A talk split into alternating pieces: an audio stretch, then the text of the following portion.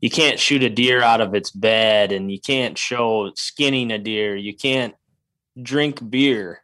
Like shit like that that uh Wow. that's just that's just That's not un-American. Like uh I didn't I didn't know that. yeah.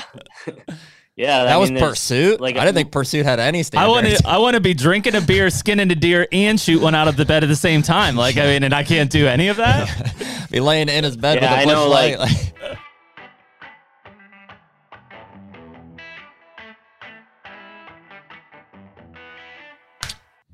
and we're back.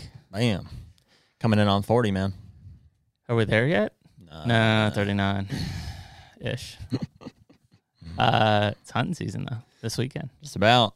Yeah, we're we're turning the page here.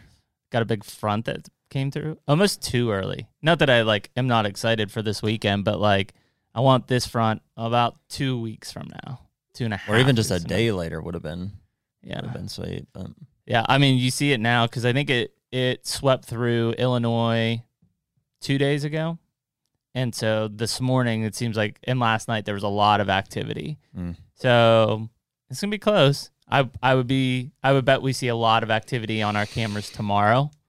tomorrow would be the day. I mean, if you're gonna pick a day, but Yeah, but so we've got you're going to Ohio. You and Bachman are going to Ohio tomorrow, right? yeah, and his girlfriend's flying in a day later than I thought. So we've got Friday, Saturday, Saturday, Sunday, Monday, Monday. if we need it yep. or if we want it. Yep.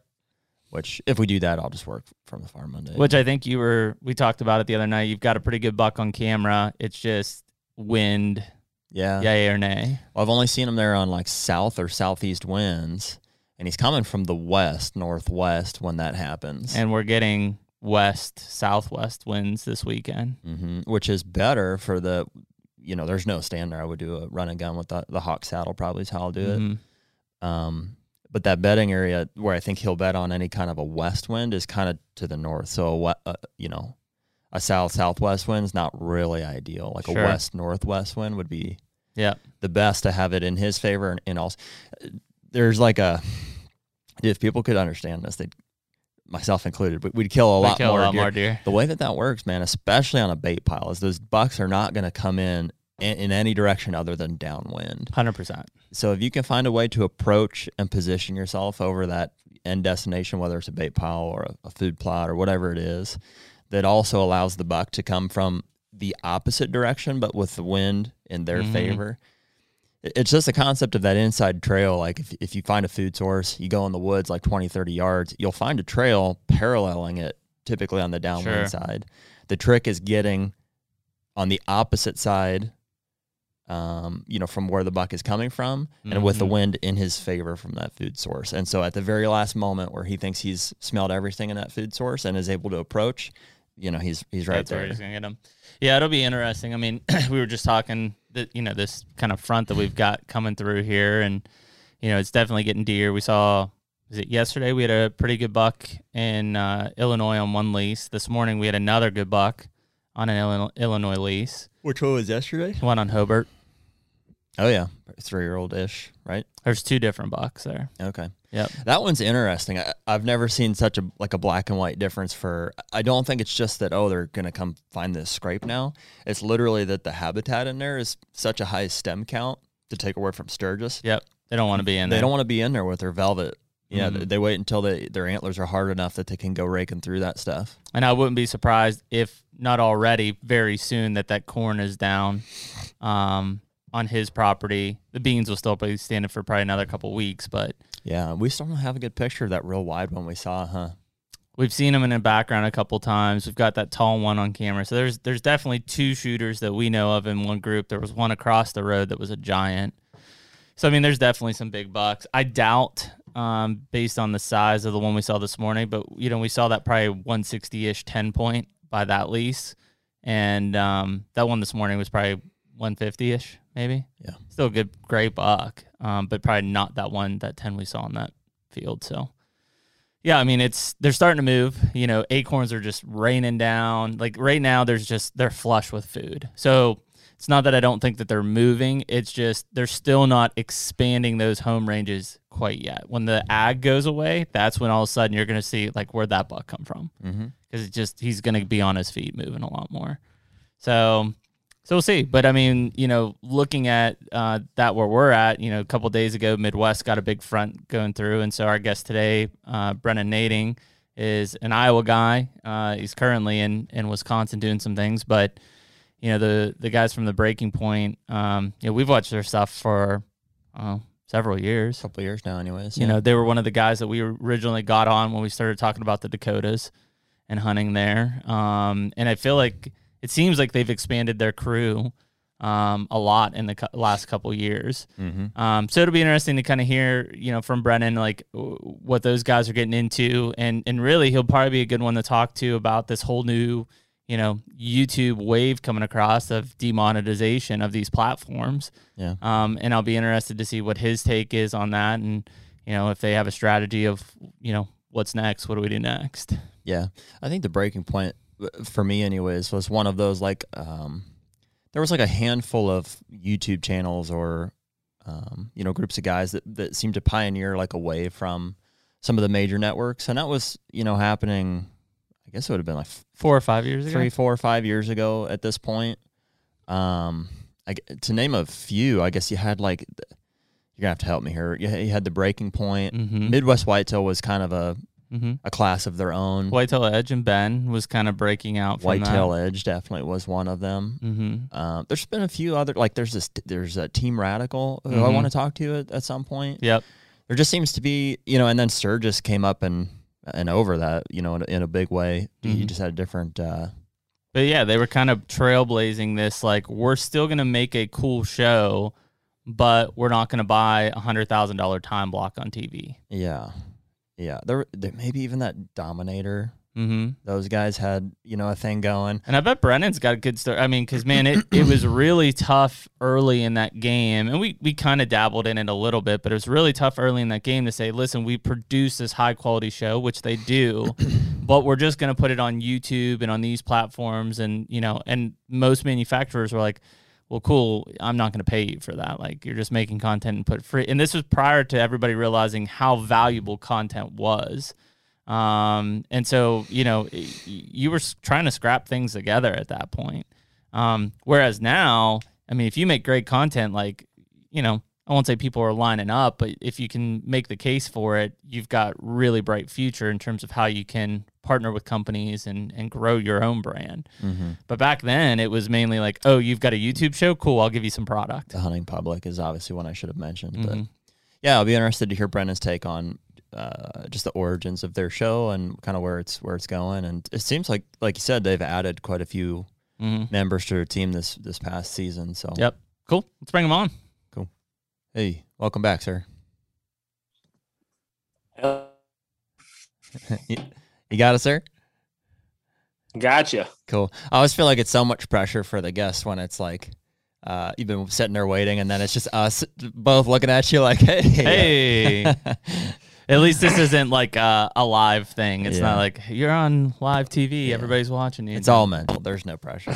Yeah, that's exactly it. So, um, well, cool, Brennan. We appreciate you jumping on, man. It, it- Jared and I were just talking about, you know, we, I feel like we've kind of watched the the breaking point evolve here, you know, over I don't know, last three or four years, and you know, I, I guess just for everybody to kind of get a baseline, you know, m- maybe give our listeners a little bit of information of kind of like uh, your involvement with Breaking Point, how it got started, and and kind of the journey that you guys have taken, because we we've set out of the gate you know, it felt like you guys were one of those shows that said, "Hey, we're going to make a high quality uh, episodic content piece of show, but we're not going to go the standard route of television, right? We're going to go this digital route."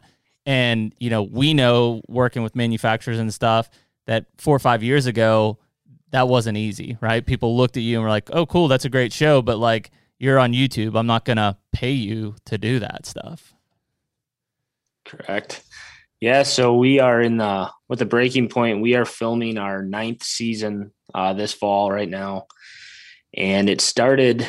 Um, I met my business partner Mike Mansell in college. We both went to the University of Wisconsin Stevens Point, and shortly after college, both uh, him and I have have been running around with cameras and more or less uh, filming with friends and stuff like that up until that point. And then after college, we had started investing in uh, newer camera gear Um, Mike was starting to teach himself to edit at the time. And we really just said uh, we are starting to put enough money into it. We decided that we either need to go all in on this or we just need to axe the idea altogether because we were starting to spend too much money and mm-hmm. stuff like that. So, uh, yeah, we did it. We uh, actually, our first year, we aired on Pursuit Channel for two years and then Wild TV up in Canada. And about that time is when TV numbers were on the decline. And yeah, we made that jump to digital. Uh, we were actually on our way back home from ATA the one year, and we were just sick of how everything was going um, with TV numbers. Um, had all those meetings at ATA, and you know, people weren't really interested in TV anymore. And uh, we were kind of brainstorming on the drive home from ATA, and had the crazy idea of airing our next season pretty much on Facebook at that time. We didn't even have a YouTube channel. Hmm. And uh, we did it. We went um, digital that first year and we started making a bunch of phone calls and we got on, uh, I think that first year we were on 10 different digital streaming platforms and our analytics were like night and day difference from TV. Mm-hmm. And uh, then we just had to figure out how to, uh, you know, sell this to uh, brands and partners that we work with, and because that was new at, at that time, that was new to everybody. Nobody yeah. else was 100% digital. They might have streamed stuff on digital platforms here and there, but they were still clinging to TV. And we just went all in on it, and uh, it was the best decision we ever made. Now I think we've trimmed we've trimmed back a few platforms that we air on, but I think this year we're still on seven or eight uh, digital streaming platforms, and uh, it's it's been it's been good. Can you rattle some of those off? I think originally when I found you guys, Brennan, it was on Carbon TV. I don't mm-hmm. know. Are you guys yep. still on there or? We were we were on Carbon. Um, I think actually we were probably one of the first ten shows on Carbon TV. Yeah, I think that's when right. they started. Mm-hmm. And and we had uh, we had great numbers at Carbon for probably three years, mm-hmm. and then uh, and this is my opinion only, but the the platform almost got saturated. I feel like. Yep. And they brought on so many shows, and um, it was just kind of our stuff kind of got pushed to the back. Yep. And our numbers were shit, so we started focusing more on uh, YouTube. Is one that we're pushing big now. Um, we still have a really good uh, following on Waypoint TV. Yep. Um, it, Facebook, IGTV, Vimeo, um, My Hunt Fix, which is up in Canada, Wild TV. Mm-hmm. Um, we still air on the on the regular TV up there.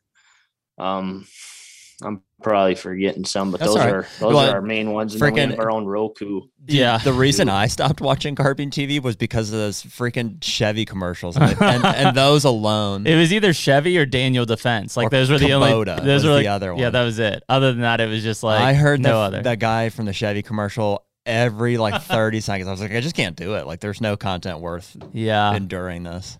Yeah, that was. Yeah. I think that was a big kind of uh, learning curve for those guys when they started getting in the monetization side of things, and then like uh, Brennan said, you know, the amount of content they brought in you know they were promising a lot of the shows like hey we're going to give you this much you know awareness publicity like and Brennan stuff. experience they did for a while because sure. there was a few of them i think like team 200 i thought yeah. was another one. Ben's you know whitetail edge i think team radical was on there. Maybe yeah there was a few that got like a lot of love for a couple years and then like you said Brent, i agree they Just, brought all kinds of stupid shows on they, they started wanting to be like a redneck lifestyle type of a. Well, yeah, they had like the farmer shows and things yeah. like that, which I'm not saying were bad, but oh, compared, they weren't good. Well, compared to what they were trying to make themselves into originally, yeah. it was it was a deviation. It got the, well, did so many so many channels seem to do that. Like it's like a yeah. You know, it'd be like October 15th in the evening, and I go and it's like tarpon fishing. What is this? I know, man. well, and that's that regionality that kind of um, you know, get stomped out. Brennan, question for you, and this is something that obviously um, it's what's today, twenty third, twenty third of September. Over the last ten days, you know, there's been a lot of conversations around Utah, uh, YouTube's monetization policy change, right? And we see like guys like Seek One get a thirty day suspension and monetization for for show and kill shots. Basically, is what it comes down to. how are you? I mean, obviously, hearing you're on these other platforms, you've diversified, but you know, in your head as a content producer who's on YouTube and probably has worked really hard to build that YouTube up, like, what are your thoughts around that right now? Maybe before you answer that too, Brent, would you say YouTube is your guys' biggest platform at the moment? That is our we are pushing YouTube the the most right now. Our YouTube's only I don't even think we're at eleven thousand subs right now. Mm-hmm. Um, we're just shy of that, but we haven't really um, put effort into YouTube until this probably the last year and a half, and it is really starting to get traction. So to see that stuff like what happened to Seek One um, happen is it's kind of, but at the same time, that's kind of why we spread ourselves out on so many platforms. That way, if one of them does crash, we've got something to fall back on. Um, and that was kind of our uh, whole goal. The with the digital stuff from the beginning was put our stuff everywhere. Um, you know, if something falls through on one of them, you know, we've got something else to to back us up. And uh, yeah, I mean, it's scary times with uh, with uh, anything can happen in the digital world at any point, and uh, you just you just never know. Yeah, I, I think it's I mean, uh, we kind of all saw it coming, right? I mean, it's it's not that much of a surprise, but it is scary to see that it's like actually here, and this is kind of what we're dealing with. I think the hard part, and and like to your point, is, um, and I'm not putting any of these guys down, but let's say Seek One or Hunting Public, like a lot of these guys are depending on that monthly YouTube revenue as a huge part of their their monetization for their business, and so you get thrown into a 30 day, you know, quarantine box basically and you can't collect money, especially for Seek One in October, I bet that's their biggest numbers probably.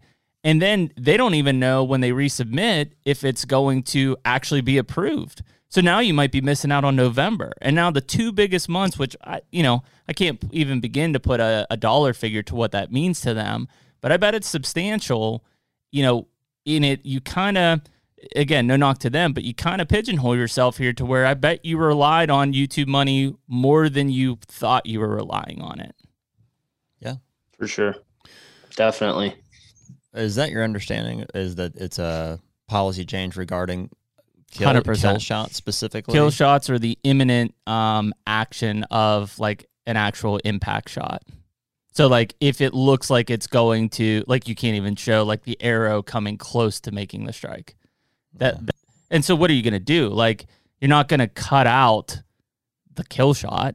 Yeah, usually I'm fast forwarding to, to that part. yeah. And so, you know, there was a bunch of us that were in a kind of a just back and forth. It was Czar and Duncan and these guys. And it was like, you know, Czar saying, like, hey, we might make a director's cut where we cut that out. And it's like, well, dude, why would I watch it then? Like, I'm I'm not gonna watch it. Like if you're gonna have the real thing somewhere else on Vimeo potentially, yeah. okay, cool. I'll just go watch it on Vimeo. I'm not gonna watch your YouTube anymore. And so it, it is. It's one of those things that, you know, we have to adapt to. And then the other option is, okay, cool, just don't monetize. You can have that stuff on YouTube. They're not saying that that content can't be on YouTube. You just can't monetize it.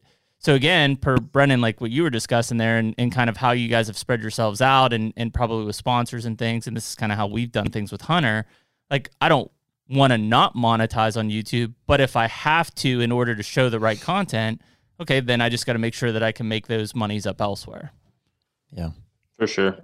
Yep, for sure. I mean, in a lot of our on our media side, the breaking point's not all that we are doing. It's it's definitely our passion project, and it's probably sixty percent of our media company's income. But we are doing a lot of stuff outside of the outdoor industry as well to to make ends meet. So it if uh, th- if it does come down to that on YouTube, it, it it's not uh, we're not set up to where it's going to make or break us. But uh, well, and I think one thing yeah. too, Brennan, with what you guys have done, and this is I think what kind of attracted me to it is you know one you guys are making entertaining content, but you're you're just making good content, right? And and far too often some of these shows I won't say are are like bad, but they're just they're not purposeful in what they're creating and why they're creating it. And so I think as you get to um, some of these manufacturers and even your partners and sponsors, like these guys are craving content. Like they definitely don't have enough. And so as long as you're making purposeful content for them, you're likely going to have their backing for, you know, a decent amount of time here in the future because, you know, content's not going anywhere. Everybody's going to need it and they're going to need more of it every year. For sure. No doubt about that. So I guess maybe tell. So who are some of the partners that you guys are working with right now uh, on a manufacturing side?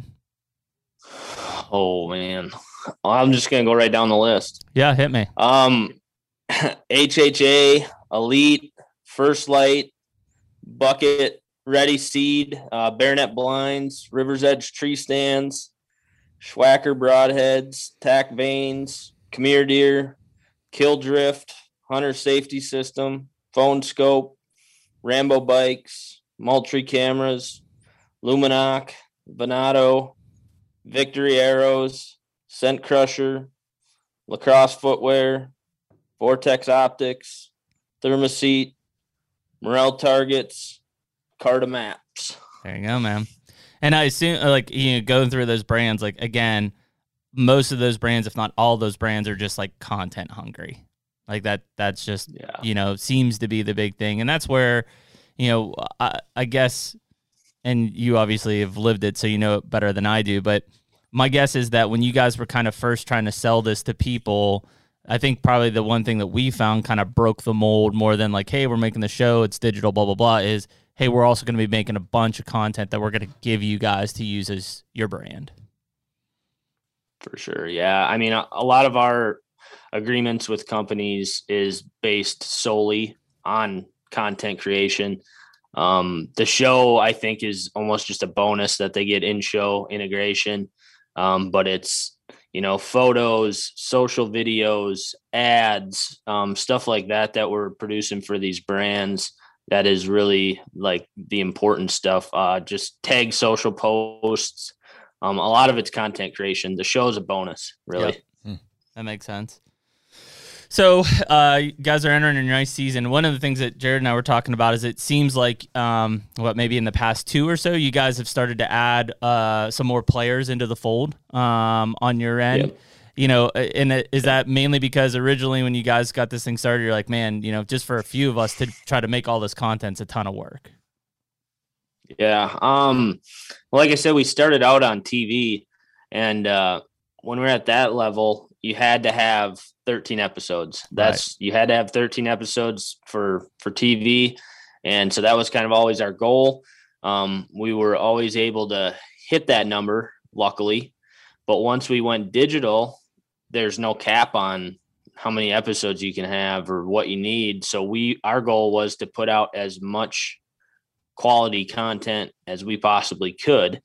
So in order to get above 13, we needed to add more guys because I mean we are stretched pretty thin as far as hunting and traveling and we're not going to canned hunts where we roll into an outfitter for a four or five day hunt and have a pretty good chance of shooting stuff. Um, a lot of our stuff is, I mean, almost all of our stuff is do it yourself.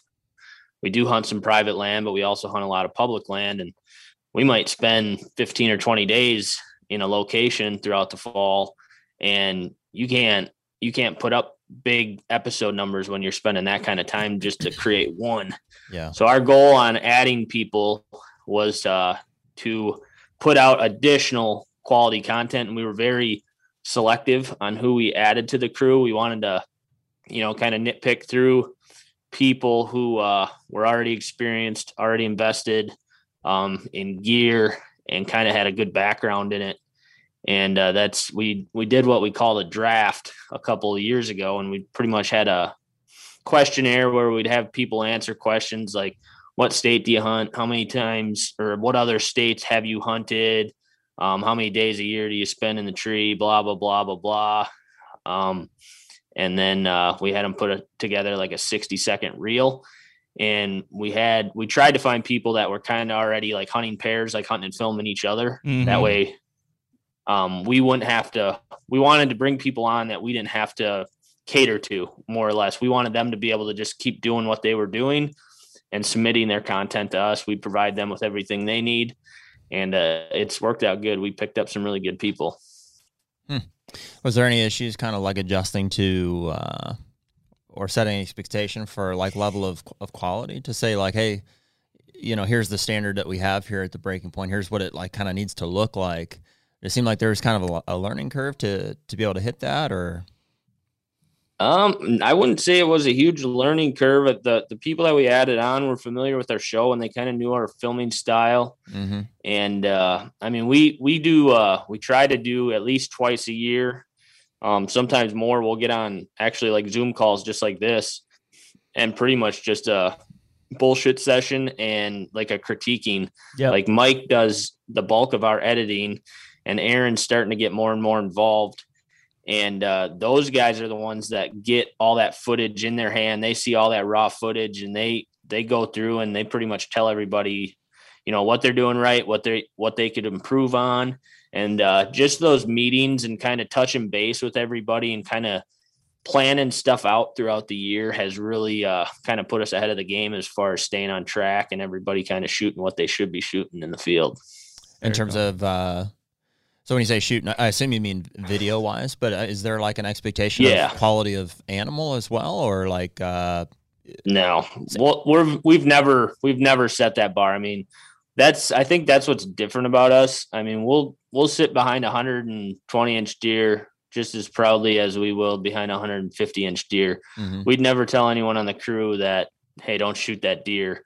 Um, I mean, most of us are trying to shoot, you know, quality deer so we're not shooting tiny stuff, but uh, for the most part, everybody just kind of does their thing, shoot shoot what makes you happy, and tell that story. You know how it really is. You don't have to mock it up to to make it sound good or look good. Just be yourself and uh, keep the cameras rolling. Absolutely. So so what is that? Uh, what has your group kind of grown into now? Like, what states do you have like the biggest presence in? And you know, we see a lot of hunts coming out of the Dakotas. It seems like you do. Yep a significant amount of hunting out there, and also Wisconsin. I assume yours are in Iowa too. Um, is that kind of what it's looking like, or? So I uh, I moved down to Iowa in 2013, um, and then Mike actually just moved to Iowa, bought a house down there uh, this year. Was so it's was Mike deer, and I are in. I Brandon was deer hunting sorry, the that? major motivator for moving out there. One hundred percent. Yeah. Really? yep. I uh, I I decided that I well, the, how it kind of all started is I had a good buddy that took me shed hunting down there. Um, and once I, I'd never been to Iowa in the deer woods and I went down there on one shed hunting trip and I'm like, oh my God, like this is stupid. Like I grew up in Wisconsin. I cut my teeth hunting in Wisconsin and, uh, I seen Iowa and I think it was about nine months later, I decided I'm, I'm moving like all my family, everything I've ever known is in Wisconsin but I found myself looking for jobs in Iowa and I found one within a few weeks. I put in my two weeks notice at my job in Wisconsin and uh, found a place to live and put everything I own in a U-Haul and down the road I went and I've been there since. You got a wife? But no, I had one once. It uh it was short lived. Deer hunting but, will do uh, that. No. You're like, yeah, but then I moved to Iowa. So well, yeah, but uh, anyway, Mike's down there now, um, and then we've got two brothers, uh, Nate and Nick Monzik. They are out of Missouri, um, pretty close to St. Louis, okay. but they do most of their hunting in Missouri. Um, they travel a little bit for turkeys, uh, elk, but uh, most of their whitetail stuff is Missouri, and then uh, the rest of the guys are all up in uh, Wisconsin. Very cool. Uh, did you say you have? we hunt. We hunt everywhere. You say you have a day job in addition to all the media stuff you guys are doing? Nope. I was able to walk away from my job uh two almost yeah, 2 years ago now. Wow. Um I I worked for a pest control company out of Des Moines in Iowa when I moved down there and I had a really a really good gig, but it just wasn't what I wanted to do the rest of my life. This was what we what I wanted to do. And uh, so I just we just kept trying to grow this business and it finally got to the point where uh, I was able to walk away from my job and never look back. That's the way to do it, man. Very cool.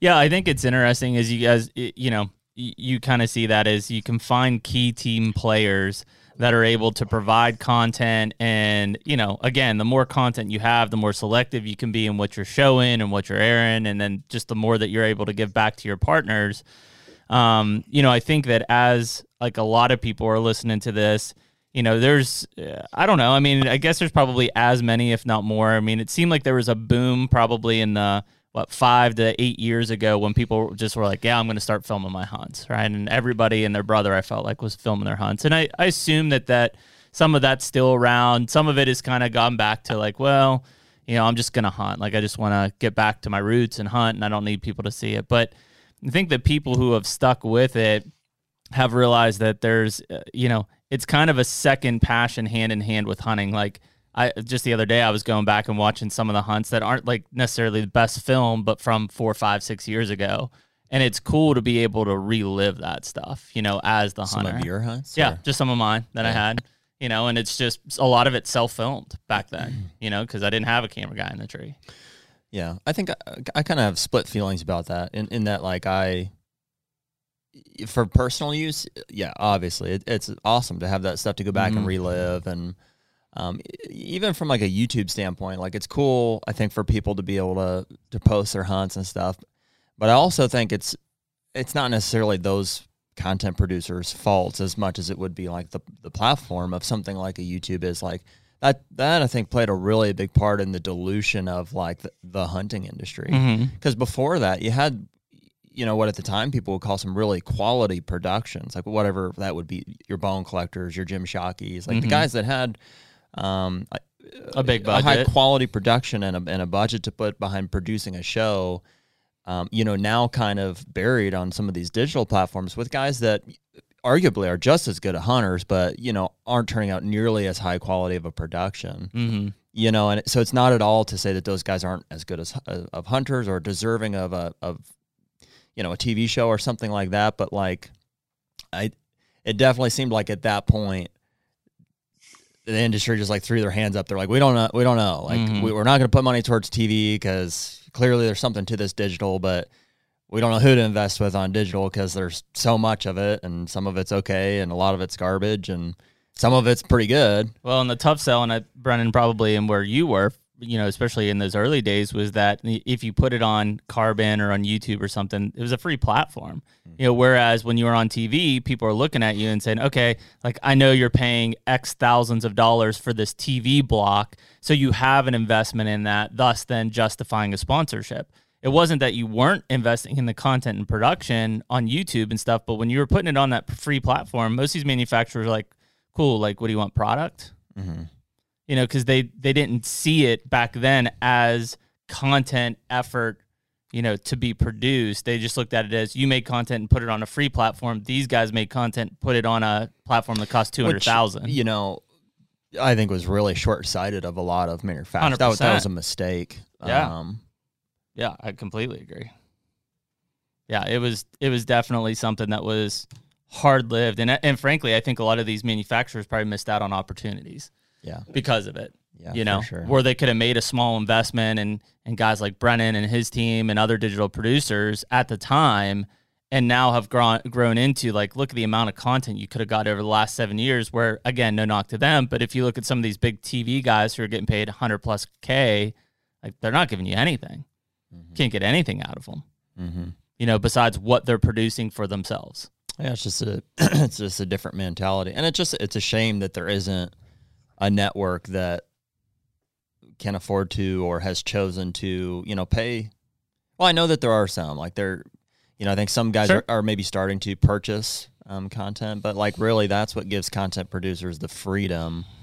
Um, to put out um, what's the word authentic content, Mhm. not tailored to it's a, to, to partners, you know, which inevitably like we, we have to do because that's what pays bills for us to be able to do anything. it's a slow adoption and i don't i don't necessarily know all the inner workings of some of these like waypoint and stuff but like outdoor america for example you know i know that those guys are starting to pay you know content producers to make original content short stuff right? Four times a month we'll pay you x thousand per month. Mm-hmm. And then on top of that if you air your content with us like carbon used to do and some of these other ones we'll give you 30% of the ad rev share.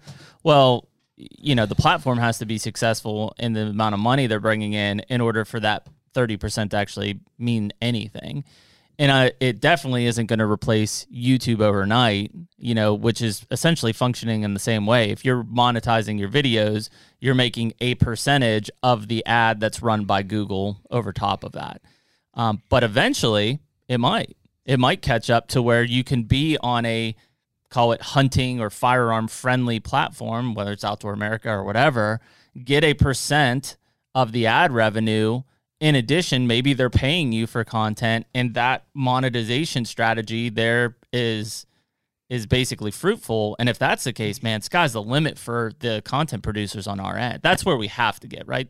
Standard TV, like if I'm watching Deadliest Catch or Wicked Tuna or whatever, right? Those Discovery Channel those guys are buying that content. They're paying those guys to make that content. We are literally the only industry that is still sitting in a spot where basically we're paying to make our own content and then give it to someone else. It's so ass backwards. It's crazy, but it's just because everybody has to get on board from the platforms to the content producers to the manufacturers who control most of the budgets. And if they don't, it can't happen. So yeah. we're at. Yeah. Yeah, you're you're right. Well, and um it, it'll go against what probably a lot of these platforms are doing, but like I just um I don't see like standalone hunting specific platforms being successful ultimately. Um, like your Mossy Oak Go, your Realtree 365, like th- those things are cool. You know, mm-hmm. it's a it's a nice like intermediary for like for now to be able to find some content. You know, b- but ultimately, I think convenience wins with the consumer at the end. That's why it's still Facebook and nothing else but Facebook. Well, that or it's like, well, I guess you know my hunting show's not on my cable box anymore, or whatever I'm using to watch. Like, uh, mm-hmm. Amazon stick or um, I guess it's just gone, you know. And unless I really want to go find it, which I can, I can go to YouTube mm-hmm. essentially and I can find that stuff. Ultimately, if a network can't figure out how to have, you know, great lifestyle content, news that also includes hunting in some aspect, like that's that's the only thing that I think is gonna outcompete like YouTube in, in any way. Yeah, because I mean, Brennan, right now you you basically have as have many have taken the mindset of some of all parts, right? Let's be on all of these different platforms, and there's some people that will watch this platform and some people that will only watch this platform, but together you're capturing an analytical number that is substantial, right? Yeah, yeah, for sure. I mean, I think last year we were sitting across all platforms. I think we had 5.5 million views. Um, and it was spread out pretty evenly across all of those platforms. So, I mean, a couple of them are a little higher than others, mm-hmm. but all of them, all of them are contributing. I mean, we've got, you know, a different crowd that'll watch on Waypoint or YouTube or wherever. Mm-hmm. And, uh, it's, uh, yeah, everybody's kind of got their platform that they like to go and find content on and to each their own. I mean, as long as as long as people are watching it, we don't care where they're watching it. And I think that goes back to your point. I don't know if there ever will be, besides YouTube, and who knows how long we can air hunting content on YouTube, but I don't think there ever will well, be a key single platform. It's going to be, you're going to have to stride out there and find multiple touch points to make sure that you're reaching as much of the demographic as possible. And that sucks. Yeah, it sucks a lot. It's it's a lot of extra work and it's dividing analytics and then you're comparing apples for and the, oranges. Yeah, for the whole industry. I mean, yeah. it's way harder than it needs to be. And it's just because we're a oh, what's the word? Like a, a targeted or like a, a controversial subject. We, we, you know, just like firearms or as much as we don't want to say we're divided. Like, and again, no knock to them because I know both of them very well. Look at the fact that like I have to be in Realtree to be on Realtree 365 or in Mossy Oak to be on Mossy Oak Go. Like, Is and I get case? yeah, and I get the purposes of those platforms, but also it's like, well, dude, I just want to watch great content. Mm-hmm. Like, I don't care. Like, that's great that they're wearing your camo versus someone else, but like hypothetically, what about all the people that are wearing Sitka or First Lite or that are that are really good? Like they can't have their content on your platform because they don't wear your stuff. Hmm. Like that's just you know, and that's where the outdoor channel had such a good opportunity with my outdoor TV, but they went the subscription route, which just destroyed dude, it. Dude, that's a bummer too, because like that was that was the closest as in my lifetime that we ever were to like strength and unity as far as this industry and I disagree with almost everything the Outdoor Channel has done since then. Mm-hmm. But man, I wish something like that would could exist again. Well, but like somebody like you know Brennan's show potentially couldn't have been on there because they didn't have an OSG relationship. Yeah, which limits again. Yes, you're you're limiting the content. Like that, that. That's I think the maybe not the, the difference, but like there, what I'm saying earlier is there are some shows that shouldn't be able to be aired on, on the network. Brennan, I don't think yours is one Yeah, of them. we all agree with that. there should be some barrier of entry, you know, to protect me, the viewer, from just hours wasted of like shitty YouTube content. so that's where I'm looking at it. And again, And I'd be willing to pay a subscription, you know, for that service. Brennan's point, and, and again, no knock to Breaking them. point. Yep. Brennan's point, breaking point, no pun intended. I think Carbon screwed that up, right? They were on that track, and then for Yeah. whatever reason, like in, They had a like big in Tommy Boy opportunity. with the biscuit, they just Yeah, blew it ruined up. And uh, but you know, nobody else has got. Everybody else has some biased filter where if you come in, Yeah. you know, and and like I've talked to the Outdoor America guys about this, is that if you come in and you say, I just want the best content. I don't care who what camo you're wearing, I don't care what network you were or were not on. I just want the best content for our viewer. That's the only way this thing's gonna grow past and I, I'm not saying you can't be successful, but otherwise you're just in the barrel with everybody else who is some sort of bias filter. So, what options do you have at this point? Like, aside from traditional uh, sportsman, outdoor pursuit, or wild TV, like a like a network subscription. Mhm. Um, what options do you have aside from YouTube, which I, I know is one of the biggest outdoor America Mhm. and Waypoint. Waypoint seem to be the three that offer some kind of a digital There's a. Pursuit Go, but that's just like my outdoor TV. Well, and I guess if I would say Realtree 365, but Mhm. these are your biased platforms we're talking about. Is Pursuit also one of those? Uh, I think Pursuit is probably taking on Pursuit sh- like shows. Would be my guess. Cool. So just Yeah, still bias. So I would assume it's just Waypoint and Outdoor America. Do you, do you know any other Brennan that kind of are wide open to just And taking YouTube. good quality? Well, YouTube, yeah, yeah. Vimeo, I guess, but No. that's not really a high Yeah. traffic. What are you guys? Are you guys on Vimeo just as like publicly available, or are you doing like I know we've done some in the past for some clients that are actually like selling episodic content or or video series and stuff. Um, so as far as Vimeo, we don't really push that platform. It's our content's there. Okay. Um, we do we do get views on it. I wouldn't say a ton, but uh, we just put our stuff on there just because we do have people that watch it there, Sure. and uh, it's not a huge crowd, but it's a crowd. And like I said, every view counts, and uh, it's just a very clean platform, Mm-hmm. very clean streaming platform. So we just we decide to yeah, it's, throw it on there as well. It's really high quality, sh- you know, better than YouTube. I'm It's a video sure. hosting service. That's why. But the problem is just Yeah. for whatever reason, they just don't have the they just don't have the audience. it's a repository more than anything. How about your IGTV stuff? How how's that seem to have been working out? Um, again, we get we get views there, and I think some people that's kind of their weekly routine is to watch it on IGTV, Mhm. and uh, it's not a it's not a heavy hitter, but uh, it it tracks views, and people want to watch it there right on their phone, you Yep. know, while they're laying in bed or laying on the couch or whatever. Got to put it there. Yep. And what are you guys doing? Or, or do you have a cadence kind of set up? Like, uh, let's we're a week away from October one. You know, you guys trying to drop like a piece of content a week, or or how's that lay out? So we started with our with our regular season stuff. We uh we drop an episode every Wednesday. We started in August. We just dropped our eighth episode. Did we start in July? I can't even remember what our first episode was this year. But either way, yesterday we just dropped our eighth episode. Mm-hmm. Um, and every every Wednesday we'll drop them on YouTube at 7 a.m.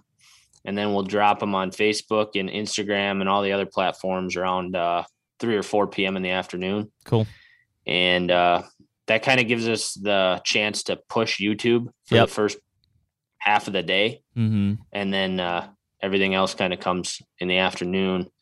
And because, like I say, YouTube's the one that we're really trying to grow right now, um, just because of the you know the subscriber stuff. There's a lot of retention there. Yep. Um, you know, I, you guys, I don't have to explain to you, but when somebody subscribes to your channel, they're getting dinged every time you post something new. So it's just, it just keeps growing, and our traction is finally taking off on YouTube. Um, but that's kind of what we do. And then uh, this year, we're incorporating a semi-live show uh, throughout the season. Um, we just put out our sixth one this last Sunday, and we're posting those on Sunday afternoons. Very cool. Um, so every Sunday we we post a semi live, and that's pretty much whatever happened that week. Mhm. Um, whether we kill something or not, we're kind of taking everyone along for the ride as far as how our season's progressing. You know, if we're having luck, if we're getting our ass kicked, we kind of want to show that, and I think a lot of people are uh, enjoying that just because otherwise our episodes don't come out for nine months. Um, right. and everyone's always like, well, you know, we want to see the new shows and this and that. And I think semi live is the answer for that. Um, our semi live is not uh, edited. It's it's not edited in the fashion of our regular shows. It's kind of more cut and dry, mm-hmm. um, rough cuts. Um, no, no music or any of those fancy edits. It's just real live footage from the field and kind Very of just cool. more aligned telling the story because when our our actual season episodes come out, you know, those are I want to say 300 hours of footage compressed into 15 minutes. And the semi lives kind of given us the ability to tell more of that story to the audience, you know, what actually happened.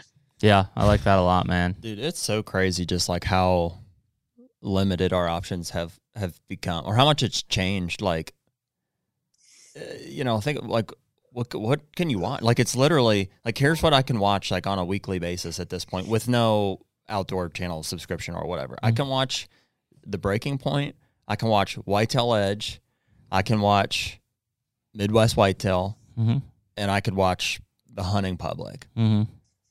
Uh, Yeah. like other than that, like Mm-hmm. you know, I'm sure there's other good shows out there. I mean, to other, I mean, other guys aren't producing good stuff, and every once in a while, you oh, the short film drop, you know, and, Sure. and there are others that some people like that I just aren't really my cup of tea or whatever.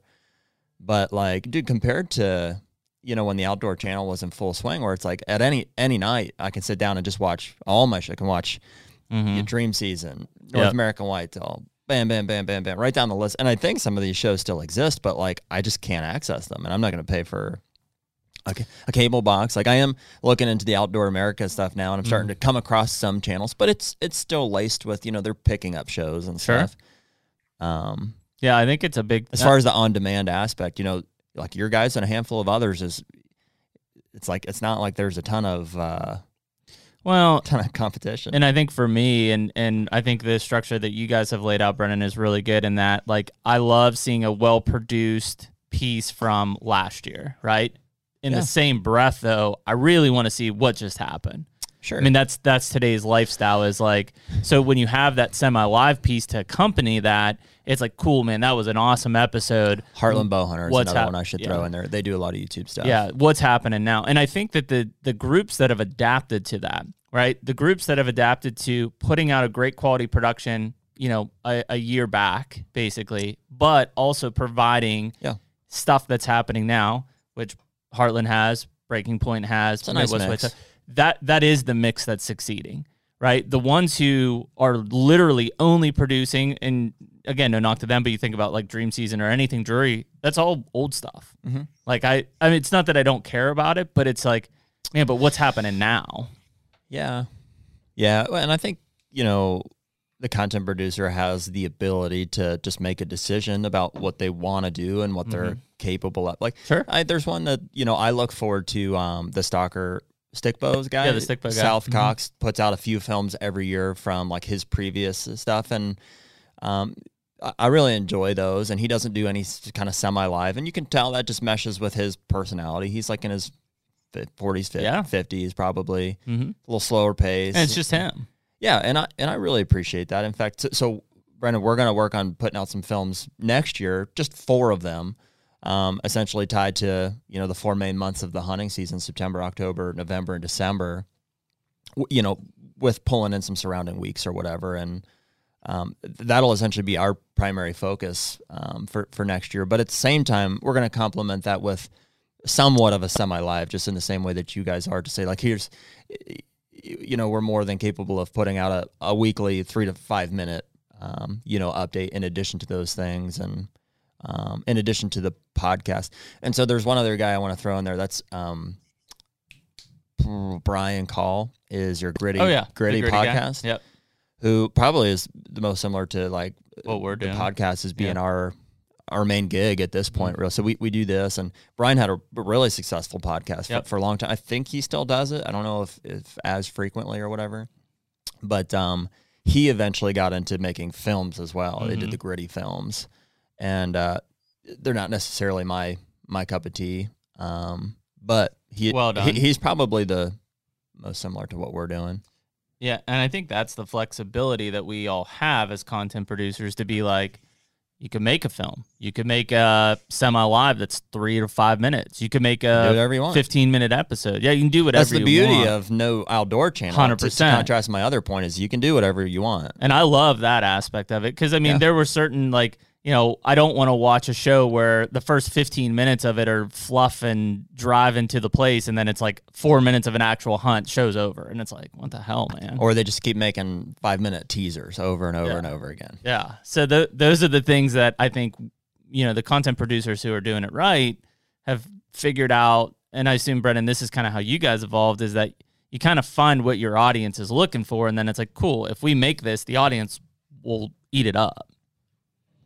For sure, and that's that was one of the big uh, draws to going digital is when we were on TV. There's so many guidelines and restrictions, and you can't shoot a deer out of its bed, and you can't show skinning a deer. You can't drink beer, like shit like that. That uh, Wow. that's just that's just That's not un-American. Like, uh, I didn't I didn't know that. yeah, yeah. That I was mean, there's- Pursuit. like, I didn't think Pursuit had any I want to, I want to be drinking a beer, skinning a deer, and shoot one out of the bed at the same time. Like, I mean, and I can't do any of that. be laying in his bed Yeah, I with a bush know, light. like- the first year that we were on pursuit, I know we were mule deer hunting out west, and mule deer hunting. The goal is pretty much to shoot a Drink mule beer. deer Yeah. while it's bedded in its bed. yeah. And we're like, we're stalking in on these deer, and like, what the fuck? What do you do? Like, Yeah. you got to get this thing to stand up, or Yeah. we can't show it on TV. And it's kind of stupid that Start Wow. throwing Wow. rocks at it. Yeah, I'd be putting one I right, feel like right into if- pipes. yeah, no, that's a Lieutenant feel Dan like He was standing up. Yeah, I mean if, that's half the challenge is getting into bow range while they're in their bed. So if Exactly, you can get man. there, shoot the damn thing. You shouldn't get docked for it. that's crazy. But uh, yeah, with the digital stuff, like anyone that follows our show, like if we had to follow guidelines like that, it gets to the point where you're not yourself anymore. You can't show your true personality. We like to, Yeah. we like to have a good time. We like to drink beer, and Yep. I mean, I think our that's what our audience kind of clings to, and they can relate to. Like these guys have like a deer camp, just like I'm used to, yeah. like hanging out with your buddies, having a good time, hunting deer, drinking beer, Yep. bullshitting. Like that's what we try to show. We just, you know, try to be ourselves. And if someone puts guidelines on that, we're gonna we wouldn't be ourselves anymore. Well, and that's where the Yeah. YouTube thing's coming in. Like, okay, you're okay if I pro. It literally says it in the guidelines. You're okay if I do traditional hunting methods and preparation for of wild game for cooking. Yet the moment that I want to monetize that, which let's not forget that it's not just about making money on YouTube. I mean, shit, dude, if we monetized our channel, we make what twenty bucks a month. you know, it's it's more so from an algorithm basis that if you're monetizing your videos, Google's probably going to push them more because they can make money off of your video, right? Versus if you're not monetizing it. But now I can't monetize it if I show a kill shot, which literally is the purpose of hunting is to make an ethical kill shot. Yeah, I mean, Or- dude, it's it's blatant censorship. Is Yeah. it's just a, it's just because they can. You know, and it, I mean, like if I wanted to show uh, uh, how to process a deer video, I mean, it's basically saying I can't monetize that because it would be offensive, Was that uh, Newberg? You said just picked up a sportsman. which is like the TV antichrist. Yeah, like he just he hates is he? Well, he was on a network for a long time, right? and he left because he was just so frustrated with network restrictions and stuff, things that he can and can't do. So he went digital, and now it sounds like he's potentially having to go back or at least entertaining it. I like that guy. Newberg. He is entertaining. Yeah. Yeah. And it's just again like the problem is I get why you're going back. I don't think manufacturers are going to give a shit. They're not going to be like, "Oh yeah, you know what? I understand that you can't put this on YouTube. I'll co- I'll pay you $50,000 this year since you're on TV." Hell no. They're not going to do that shit. They don't care. In fact, they don't care if you monetize your videos on YouTube. They'd rather you just do what you were paid to do with, you know, providing them content and good video inclusion. The fact that you can't make money on YouTube's not their problem. Sure. So that, and I think that's the situation that some of these guys who are dependent on YouTube revenue are going to fall into who also have sponsorships because they're going to say, hey, listen, we can't do this, this, and this. Like if I'm a broadhead company and I'm sponsoring somebody who's very dependent on YouTube revenue, and you say, hey, listen, we can't show this, this, and this on our videos anymore because YouTube won't allow it, it's not my problem. Like, dude, I'm paying you to make this stuff. Just don't monetize it. Speaking of broadheads, I want to talk to you about them Swhackers here at some point.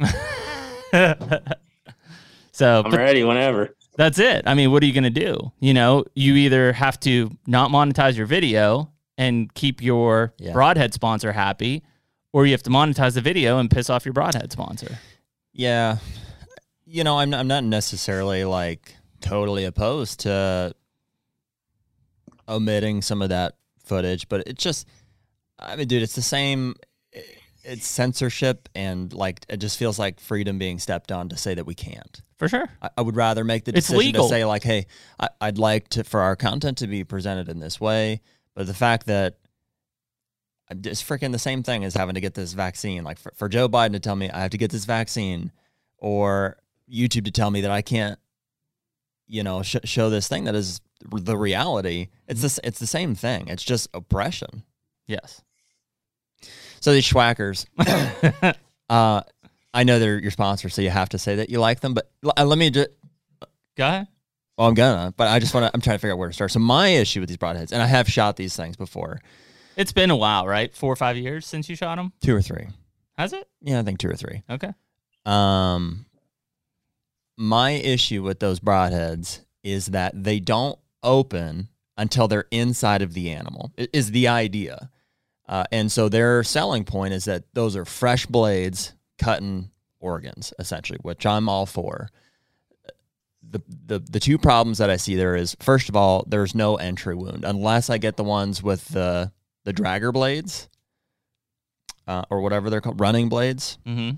You know, the little quarter inch deals, which which does help, and those are the ones that I shot. The bleeders. But and because they're such a big, you know, cutting surface diameter broadhead, which I I do like that aspect. If I don't get an exit wound, I get no blood. And so I had What some, what head are you shooting, or what head did you shoot?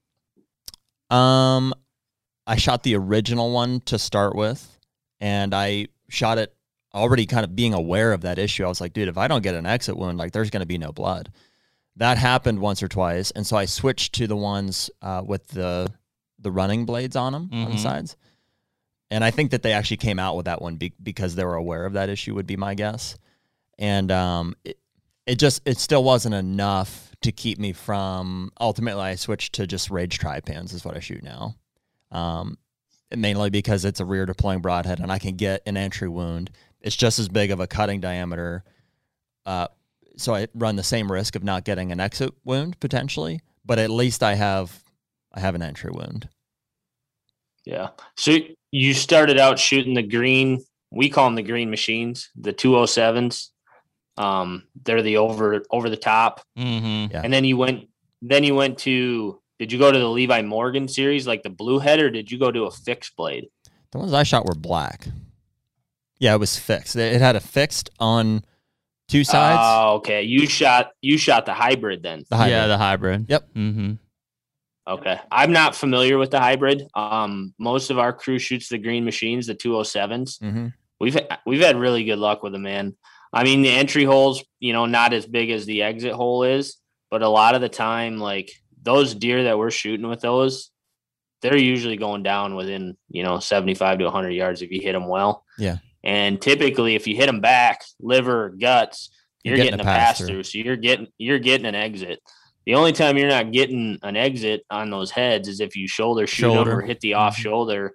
And uh, most of the time, you shoulder shoot a deer, you know, a deer or any animal with any head, it ain't a good deal, especially you know if you hit up in the upper shoulder and hit that big paddle. Mm-hmm. hmm But uh, I mean, anything behind the shoulder, you're you're getting an exit wound with those heads, and they're just, I mean, they're devastating. We can, I mean, we've Yeah. been shooting them for, I don't know, five years or better now, five six years, and uh, I was like the biggest.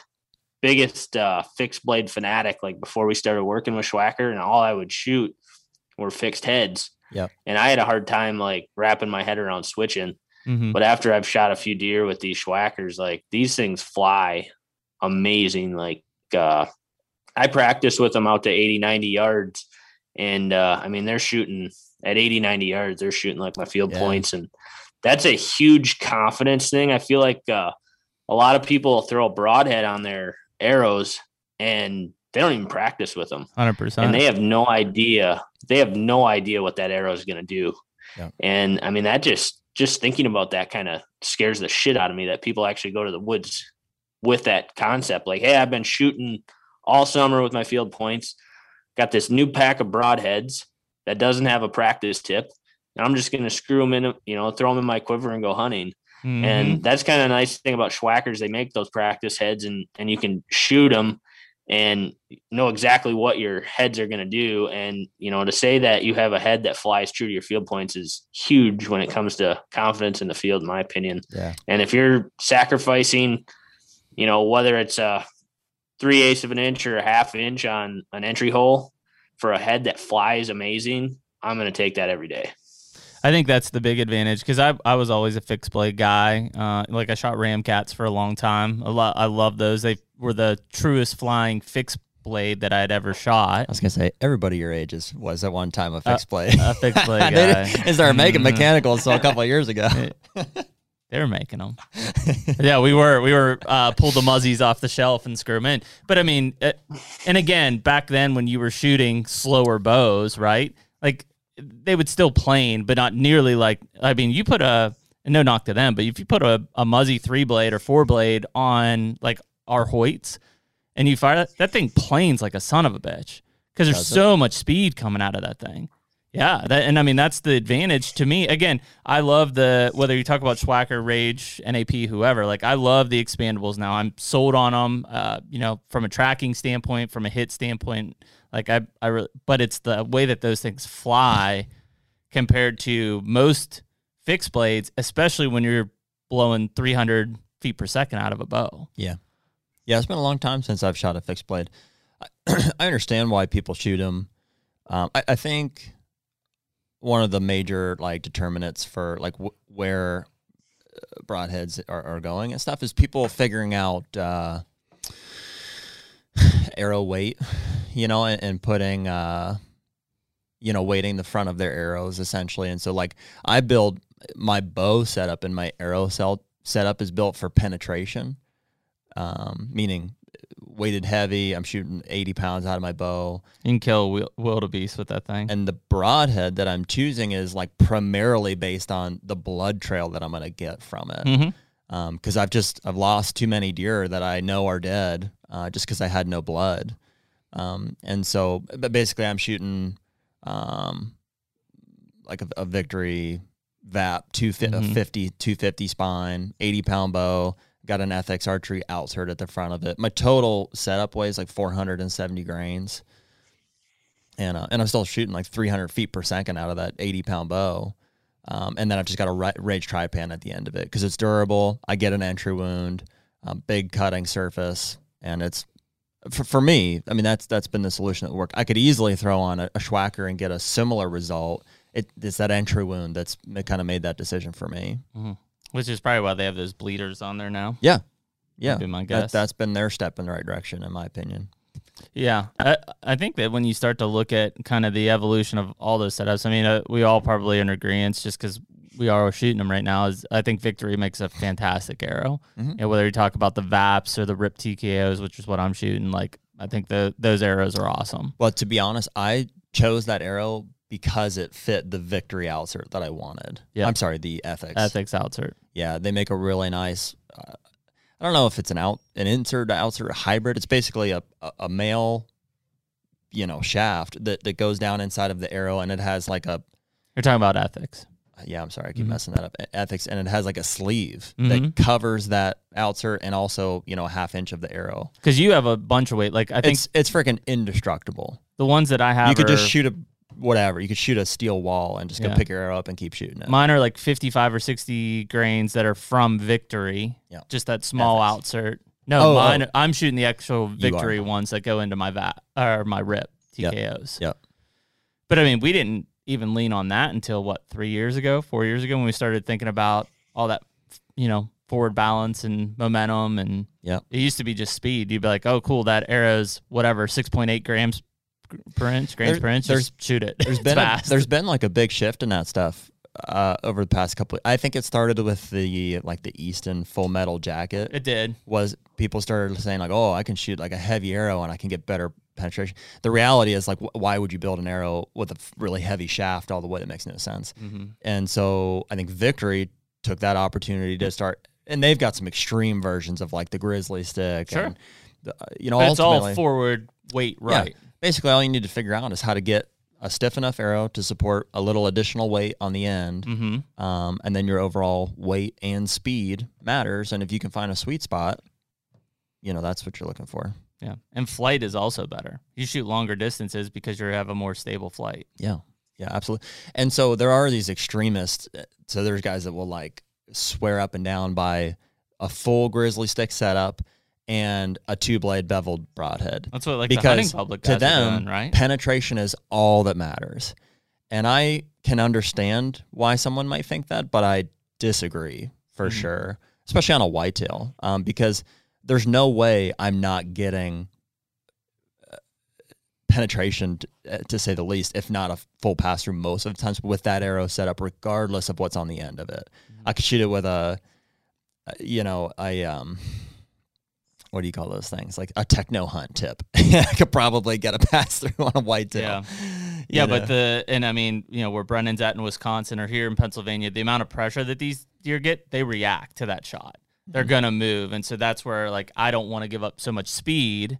Where these guys are throwing huge heavy arrows and reducing its speed, I still want speed at thirty and forty yards. So, when that deer drops, I'm not shooting over its back. There is an argument around that that I don't fully comprehend, but there are some guys that will say if you are shooting a heavy enough arrow, the sound is eliminated. And so they're like, it could sh- you could be shooting 250 feet, feet per second, and if that arrow is heavy enough, it'll this there is no sound, which makes no sense to me. But Maybe I know who we could talk to about that. We'll get Haas from Ethics on. He could talk about that. that's crazy. Um, uh, I guess uh, Brennan, when you guys start to talk about your season and stuff, are you, uh, you know, and I know you guys do turkey and western stuff too. Are you guys primarily bow guys, or do you have some guys that are doing gun hunts as well? Um, I would say we are ninety percent archery. I uh I get the muzzleloader out every year for Iowa. Yep. Mike will do the same now that he lives down here, and then uh, we might we might have another gun hunt or two. Like last year, we had uh, Chad and Dan both went out to Colorado with rifle tags to hunt elk and shot a couple bulls out there. But uh, it's primarily archery, um, and sprinkling a little little gun hunting now and then. Very cool. Yeah, and so we were just talking before we got on the podcast. Uh, October first is Iowa's opener. Wisconsin's open now, right? Yep, yep. Open last weekend. So yeah, it's it's crazy to think that like we're already we're in it at this We're point. Eh, Were you in the Dakotas a couple weeks ago? Yeah. Um, so I kicked off the year. Mike had a, a tag in Minnesota to hunt bears, which started September one. That's right. So we started started there. He uh he shot a bear on the third day of the season. And then uh I actually came back to spend some time with my family because I would have been odd man out in North Dakota, but we had a group of guys up in North Dakota for the opener, uh, which was on the third or fourth. For Mhm. muleys or whitetails?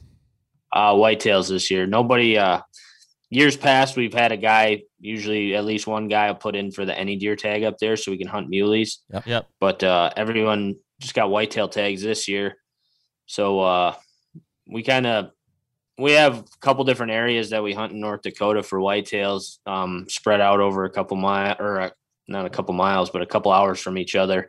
Um, we have where our camp is that we've hunted for several years, and then uh, a couple of the other guys hunt a couple hours from there, and um, that's kind of been our go-to as far as kicking the year off. Uh, usually, we start the season in North Dakota, and we have tags left, we'll end the season in North Dakota. But uh, just like going up there because you get that early start and uh, get a chance at chasing velvet deer.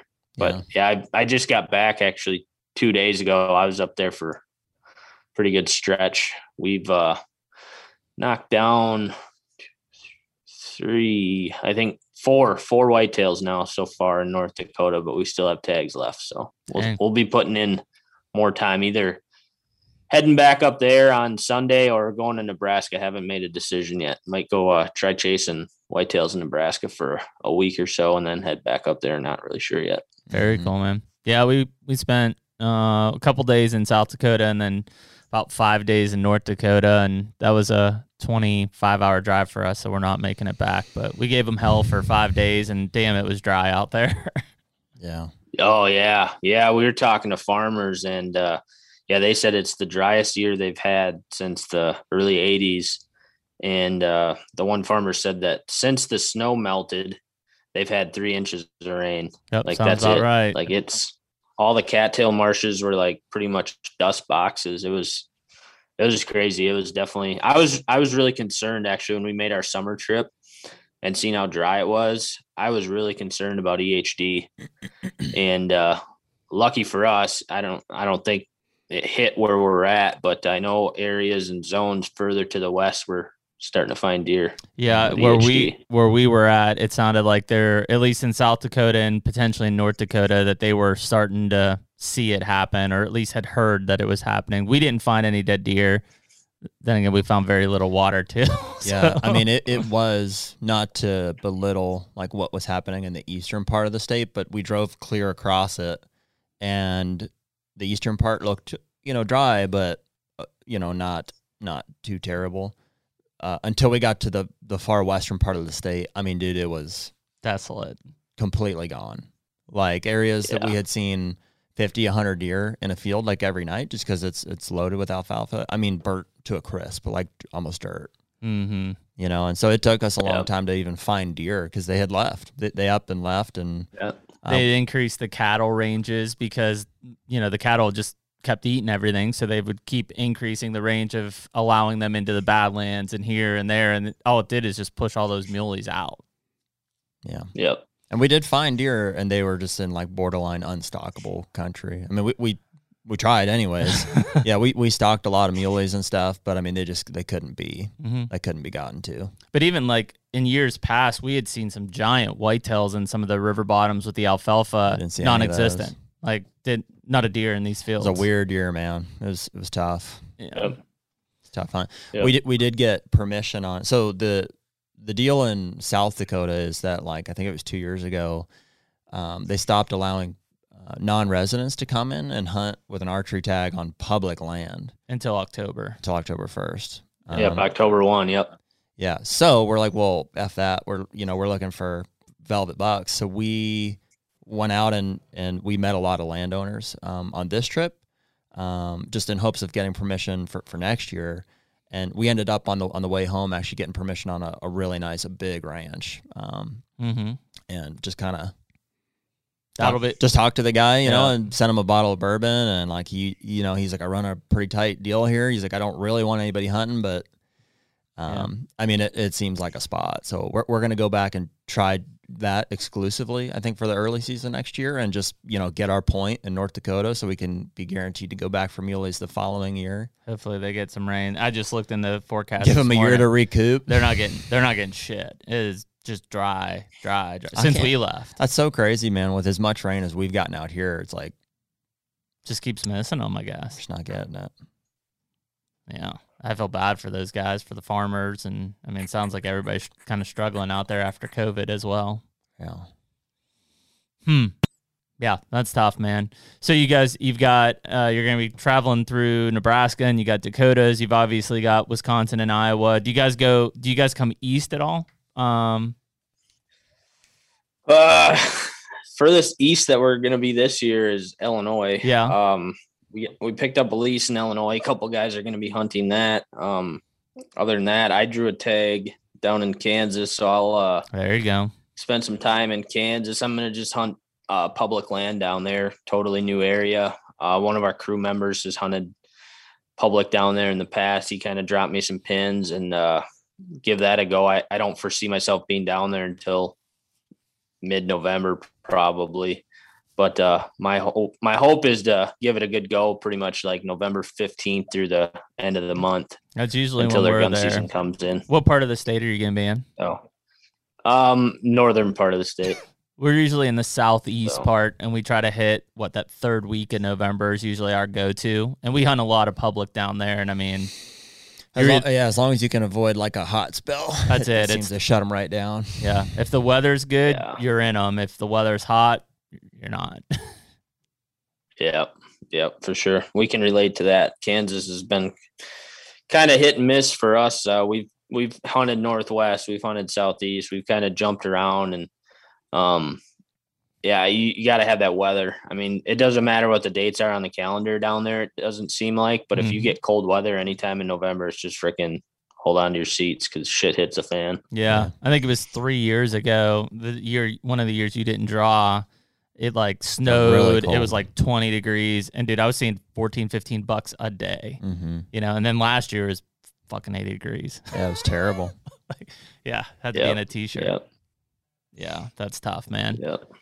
Yeah, it, it it's and you kind of get that anywhere. I mean, there's certain places that you got to be in the right dates. Like Wisconsin is one, Pennsylvania is one because like if you don't hunt like this period, then gun season starts and you know all hell breaks loose, right? But like in other places, Iowa, Kansas, you know, even you know Missouri's like that too. You got to hit that. It seems like it's just getting good that last couple of days of bow season, and then boom, gun season hits, and it just goes to shit. You know, so it's just you know, some places you can play the calendar pretty much spot on. Other places, you know, play the weather. You know, and if you have the flexibility Yep. to do both, then you can kind of build yourself a pretty strong schedule. What part of Illinois are you guys going to be in? Uh, it'd be West Central. Gotcha. That's where. That's like. I don't even I don't even know what county that is. If you said it, I would probably recognize it. I'm not personally hunting down there. I've been down to the lease. Um, it's just kind of something we worked out. A friend through a friend knew somebody, and we scooped up some ground and a couple other guys that have a little more flexible schedules um, and have a, a drive that makes more sense than what my drive would be. Um, are going to be hunting that. So it Cool. it seems like a really nice piece. I know those guys have uh, a couple really good bucks on camera this summer. So hopefully, hopefully it pans out. It it looks pretty good though. Awesome. We'll be out there the, uh, the second week of November, um, all the way down southern South. southern tip. Yeah, Yeah, like Okay. just across the border from Missouri. yeah, like stones throw from the from the river there, and that'll be our first time out there too. And that's actually because we didn't draw in Kansas this year, Mm-hmm. so we're like, well, let's you know just figure out another rut trip basically, and we're just hunting public down there. We've we've got two small leases, um, basically like a stand on each, and then public from there. Public. Yep. Gotcha. Yeah, should be good. I mean, we we shed hunted out there and just scouted around. Um, and shed season was really weird this past year. We we shed hunted quite a bit, and I just, even though we were, I guess, later doing it, I felt like we were early. like we were finding sheds, but they were Well, we saw a year plus old. Yeah, well, and we saw deer with full racks on their heads like at the end of March. It's like March 26th. We were in Kansas. Yeah. Yeah, we were in Kansas, like walking through like our honey hole of like we just walk around and pick up sheds, and it's like, oh, there goes all the sheds on their head still. Shed hunting's weird, man. It's you got to get lucky first of all, but you also have to be where there's food. Yeah. Yeah, it was really weird this year. And but like I said, we were finding sheds that were just a year or two old. Yeah. You know, which tells me that we were in the right area. They just didn't drop yet. Yeah. So yeah, that yeah, it'll be interesting. I know acorns are starting to fall, at least here, I assume in Illinois and some of these other places. So I mean that's gonna start crops are gonna start coming off and patterns are gonna start changing and you know, we're in the heat of it. It's it's crazy, man. You blink and it's November one and it's like where the hell did October go? Yeah. No Uh, doubt about it. I'm starting to feel like This uh, podcast could end up being three hours if you guys start talking sheds with me. oh, dude, we're we're well, we've been uh oh, we got a pile of them here on the on the table. Dude, I'm supposed to be getting one back from uh, Klaus. Antlers by Klaus. Yeah, I missed a, a just a big eight point a couple years ago, and we found 20. his shed this past this past year, and I sent it into Klaus to have it cleaned up. It was chewed up a little bit by some. So that was the one you we found, the Spider-Man one, and that same that's a public Kansas shed. And then Mhm. the one that you're getting fixed is a public Kansas shed. yeah, Um and then so are these chewed up monster or public Kansas sheds. That's got to be the biggest. I mean, had it not been chewed up. Yeah, that's a giant. Mm-hmm. Yeah, I mean it. That's that's the kind of. I mean that's the beauty of Kansas, even over some of these other places, is that like. I'm not saying that it's better than private land, but I mean some of these big public tracks. I mean they hold giants. Mm-hmm. You know, walk-in hunting or Cor- Army Corps land or whatever. Like there's there's giants in there. How, how do you feel, Brian, Sure. about the public in Iowa? I mean, does it seem like there's opportunity there for non-resident? Like I know guys are, us included, putting in for four, five, six years to, you know, is coming out to hunt in public. Seem like it's worth it, or without a doubt, Iowa Iowa Public's awesome. I mean, there's there's a lot of opportunities in the state of Iowa. The hardest thing is to get that tag. Um, you know, in those northern zones, it's easy. You know, you can get a tag without waiting as long as the southern zones, but throughout the state, there are a ton of uh, public land opportunities. And just from like public in Iowa to public in other states, it's a whole different ball game. I would, uh, having grown up hunting in Wisconsin, I would, I would hands down hunt Iowa public over. I would over. I would hunt, uh, you know, three or four hundred acres of private land in Wisconsin. Like it's it's that good. Like Iowa, just how they structure their deer season and everything around it is set up to grow big deer. And you know, the main thing there is getting deer to that age where they can be big, five, six years old. And Iowa's doing all the things right um, for that to happen. So yeah, I would not, uh, I would not hesitate to hunt public land in Iowa. It's it's awesome. Do you have some farms down there then, or uh, did you buy any ground when you moved down, or what? What is your plan? I got lucky. I uh, met people through people and door knocking, and I've got a handful of private parcels that I hunt. But at the same time, there's a lot of public opportunities that, like last year, Mike drew a tag down there, and he'd hunted with me in the past four years ago, and we hunted private. But then last year, he wanted to take on the challenge of hunting public, and I mean, he was hunting in the same time frame I was, and I mean, he was seeing just as good a deer as I was, like on a daily basis. Like they're there, no doubt about it. And that's kind of not necessarily my fear, and I guess not really even my hope, but at some point Kansas has to adapt to that, right? Because we saw it this year. I mean, just in our area, I think there were a thousand more applications, like a fifty percent increase in applications than the previous year. And so at some point, and it, they have the preference point kind of scale put in place, but you know, it's got to adapt to where if we want to keep high quality deer in Kansas, we're going to have to start having at least one, if not two points to hunt there, right? As a non resident. Because otherwise, you know, and we're seeing it in some of our places, like no knock to them, but like we've got a Minnesota contingency of 15 guys that hunt in our area every time we're down there. And I guarantee the first three year old they see, they're whacking. You know, which is fine. I'm not saying that's a bad thing, but if I you want to see I feel like the residents are more of an issue, personally. I don't know. I mean, those residents are only gun hunting. There's like Exactly. very few. Yeah, I don't know. Maybe. I think they're just murdering two and three year olds. yeah. I, I if they are, it's changed a lot. Because at one point in time, you know, if you didn't kill a 160 or 170, like nobody even talked about it. Like nobody cared. Yeah, among the deer hunting community, but there's a lot of just like drink beer and shoot them out of the back of the truck Probably. type of parties. Yeah. It, something has changed a lot in the last three to four years. Certainly, there's more pressure from from non-residents. That's definitely a factor. Mm-hmm. But And crossbows, because I think you can use a crossbow there if you want. yeah, gotta be. So that's that's probably a big factor. Yeah, and it's it, you know that's where I think you know you keep going back to you know people will talk about it forever, but Iowa's kind of the spot in that you know you still got a strong resident hunting population and a strong resident gun season and muzzleloader opportunities. Um, but you know ultimately because they keep non-residents at bay, you know, and- and most of the good places you got to have four or five points, four or five years till you can get drawn. Like I think it'll continue to have that good quality age structure for quite a while.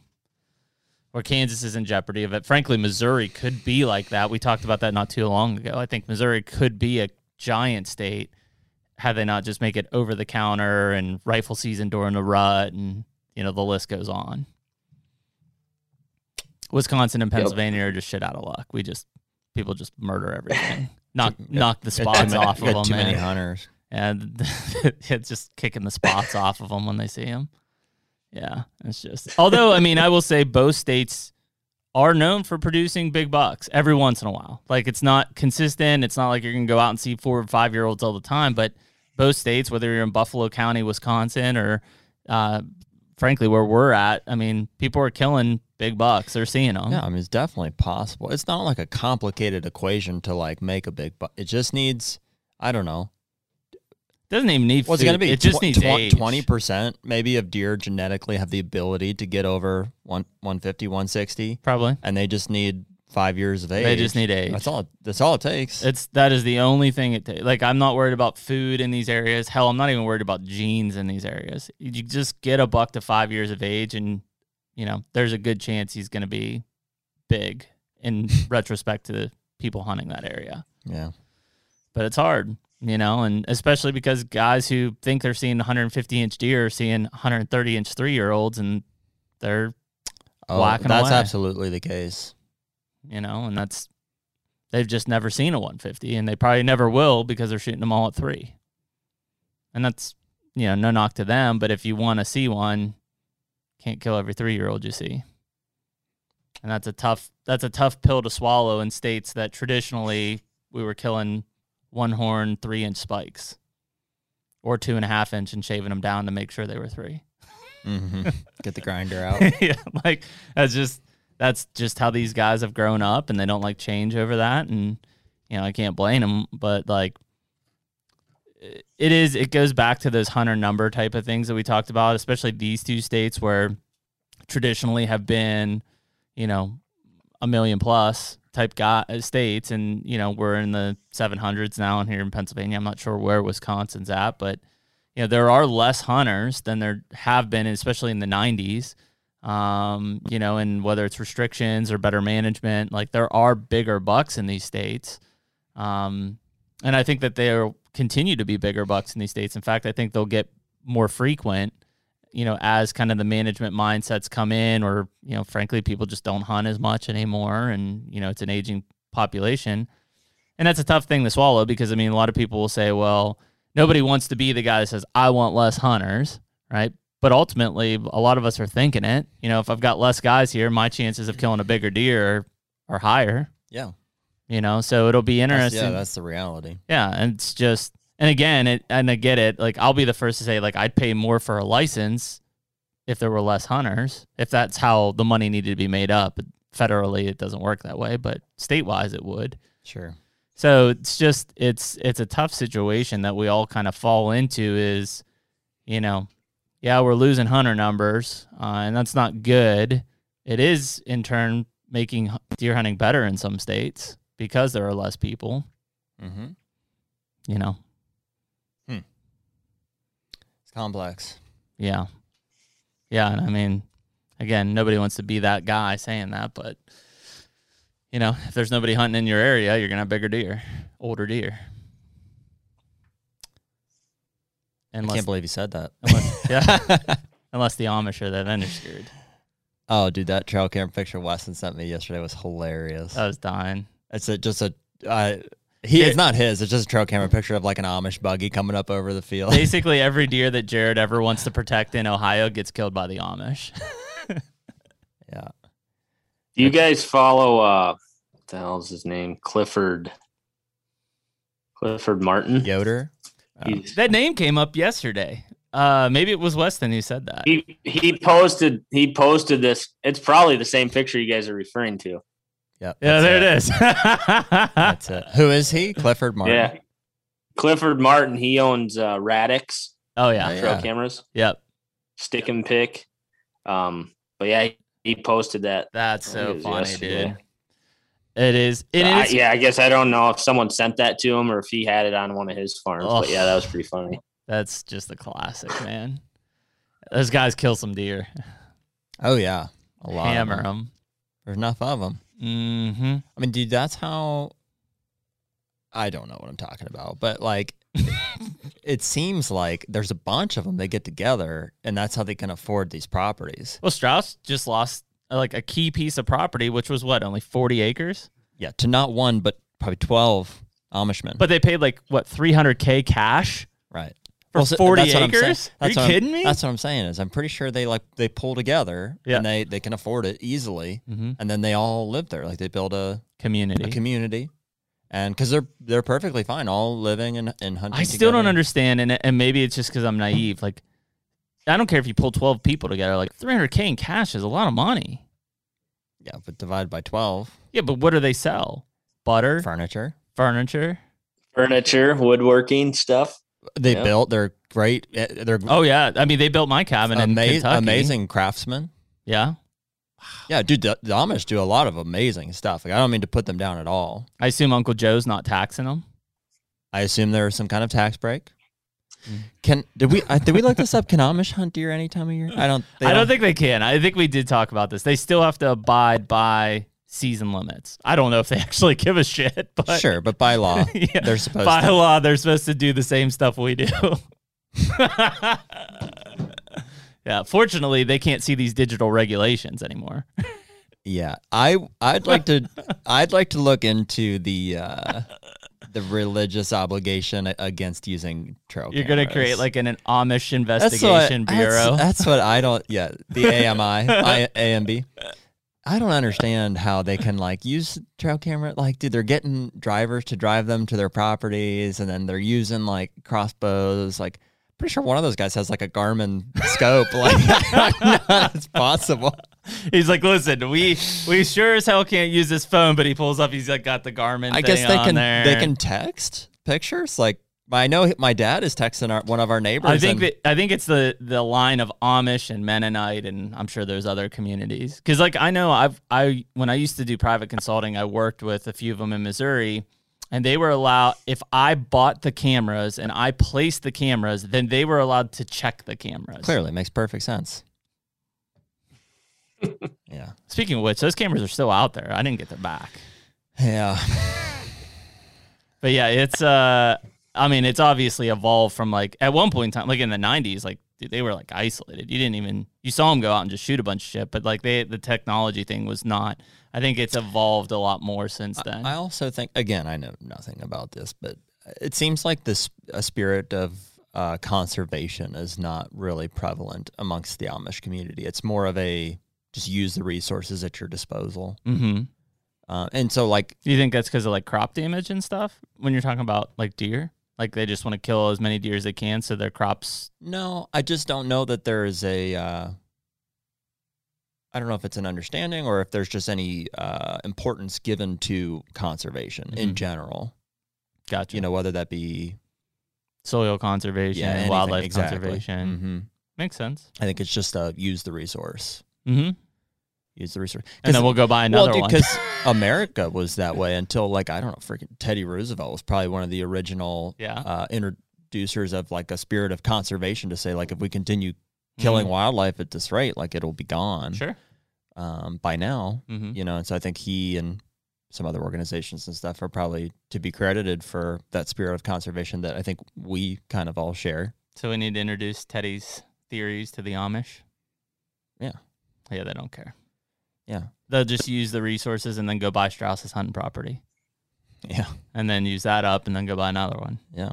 Well, it yeah, it is what it is. I mean, all you can do is try to avoid it or beat it or I don't know. It, it. I mean, it comes back to that expectation of like, you know, can't kill big buck if he's not there, or you know, listen, if if you've got Amish on one side, or you got neighbors that'll shoot anything that walks, like odds of you growing five year old bucks are just not good. Yeah. I will say, I mean, dude, uh, a lot of Amish people that I have met are, are good people. Like that. Yeah. I'm not saying anything about their their character. It's just literally their mentality as it pertains to deer hunting, which in the grand scheme of things is so small. Um, but I do think that they're open at least to like collaborating as neighbors to say, oh, And that's so We- we- different though when than when I when I was in Mississippi. Like a lot of those uh, Amish and or Mennonites, they were bringing in 160, 170 inch bucks, and they sure as shit weren't killing anything small and young. Like they were killing well, all that, big. that bucks. also exists too. I think there are some, you know, that have had better hunting opportunities. They're probably like, oh, you know, Yeah. that's what I want to shoot. You know, they're they're people too. I guess. Hmm. I don't know. Is what it is. Just like farmers versus cattle farmers. Like crop farmers just want to kill all the deer so they don't eat up their crops. Cattle farmers really don't give a shit. Mm-hmm. You know, same way. Mm-hmm. I don't know, man. To each his own. To each his own.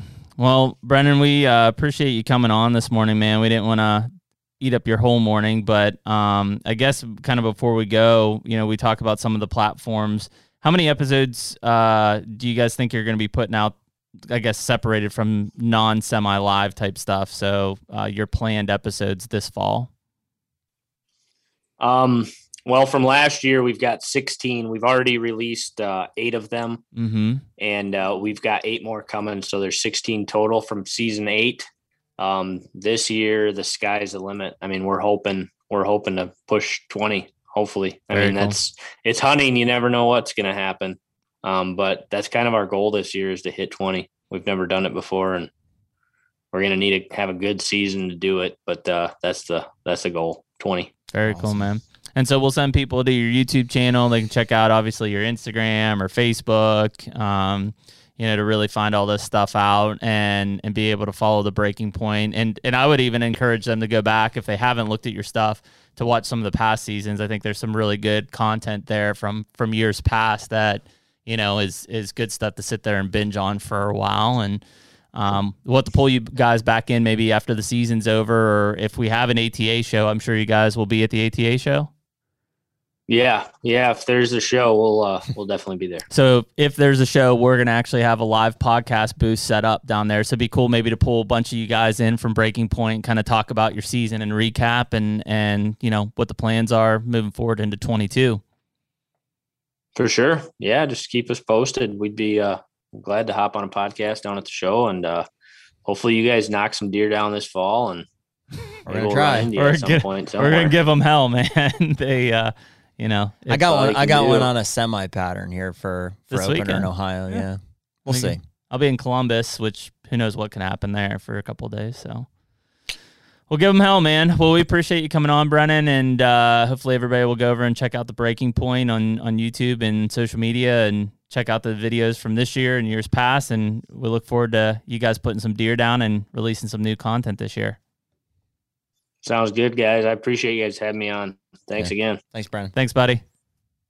You bet. We'll see you guys later. See, Hey, man. Yeah, I, I think that's really what kind of the interesting thing will be with those guys and, and a lot of them is it sounds like Brennan's already formed this business strategy really well and hasn't invested too much into YouTube yet, you know, which is probably going to be a saving grace with what it sounds like over the next few months.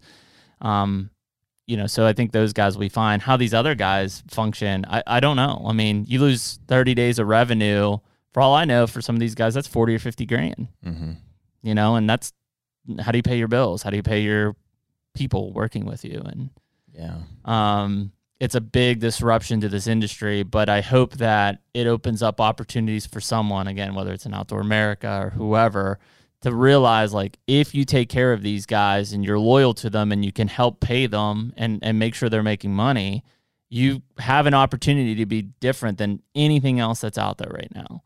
Um, and you'll draw in the right content. And again, who's going to be the one that says, I don't care what you wear, who you are, where you've been, you make great content. I want you on my channel because it doesn't sound like anybody's done that yet. I don't know, man. It's very confusing. I mean, it, in all honesty, we're still going to watch YouTube. Even if they can't monetize it, that's not my problem. And I don't really look to say, oh, that is monetized. Like I should watch it. Yeah. I mean, I think at the end of the day, you know, people could say like, "Oh, I'll boycott YouTube and stuff." It's like, Dude, we've been there already. yeah, convenience is gonna win e- every single time. We've boycotted Facebook and Instagram, and it, it- it's just it's not going to change. And it it's not that I don't like what big tech's doing. It's just what are you going to do? Where are you going to go? Uh, yeah. You know, Parler. Yeah. Does that exist still? I don't think so. Maybe somebody's probably going to get real angry that it. But seriously, Putting up great numbers, it's huge. Best we've ever seen. huge. Yeah, I mean, you're just not gonna. It's just not going to happen. It's not realistic. From I think that your point on convenience is huge. People just want to go to a place that if I want to watch sports or if I want to learn how to cook this or if I want to watch hunting, it's all in the same place. Mm-hmm. And there just aren't that many options out there. YouTube is one of them and the main one. How you get away from that, I don't know. I'm not saying you can't be in other places, but all in all, that will always be where the eyeballs are. Yeah, I mean, I just think it comes down to a network being like recognizing the the audience of hunting viewership that's out there and, and purchasing mm-hmm. content is what it comes down to. Well, and while you're on YouTube, might as well subscribe to this podcast. Yeah. yeah, give us a watch. In the meantime, in the meantime, we're not going anywhere. But we appreciate you listening to uh, Brennan Nading on this episode of Hunter Podcast and the Breaking Point.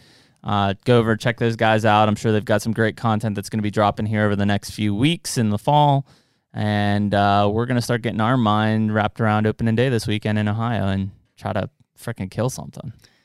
Yeah, I, I got to try to take it. Uh, it's funny how like the, the entire off season, my brain is like, yes, deer hunting, hype, hype, and then as soon as it gets here, it's hard. Like, yeah, yeah, it's it's it's a grind for sure. You have to just kind of you know pace yourself and take every day as it comes. Like I want it to be like, oh, okay, I've prepared all summer, now I'm ready it's like I've done all the work this season, but now it's like patience and just wait mm-hmm. to see how it kind of pans out. Well, and and also like we talked to the buck that you're potentially going to go after this weekend. Like if you don't go after him by Monday, likely his pattern's changing. He ain't going to be doing the same thing. Maybe. So yeah, it'll be it'll be interesting, but at least we're in the game, and you know we're gonna give it hell, and hopefully you guys are listening to this and being like, oh yeah, you guys both tagged out this past weekend. That'd be sweet. That would be awesome. But Time will tell. Time will tell. All right. We appreciate you guys listening to this Hunter podcast. We'll see you next week. Take me. Later.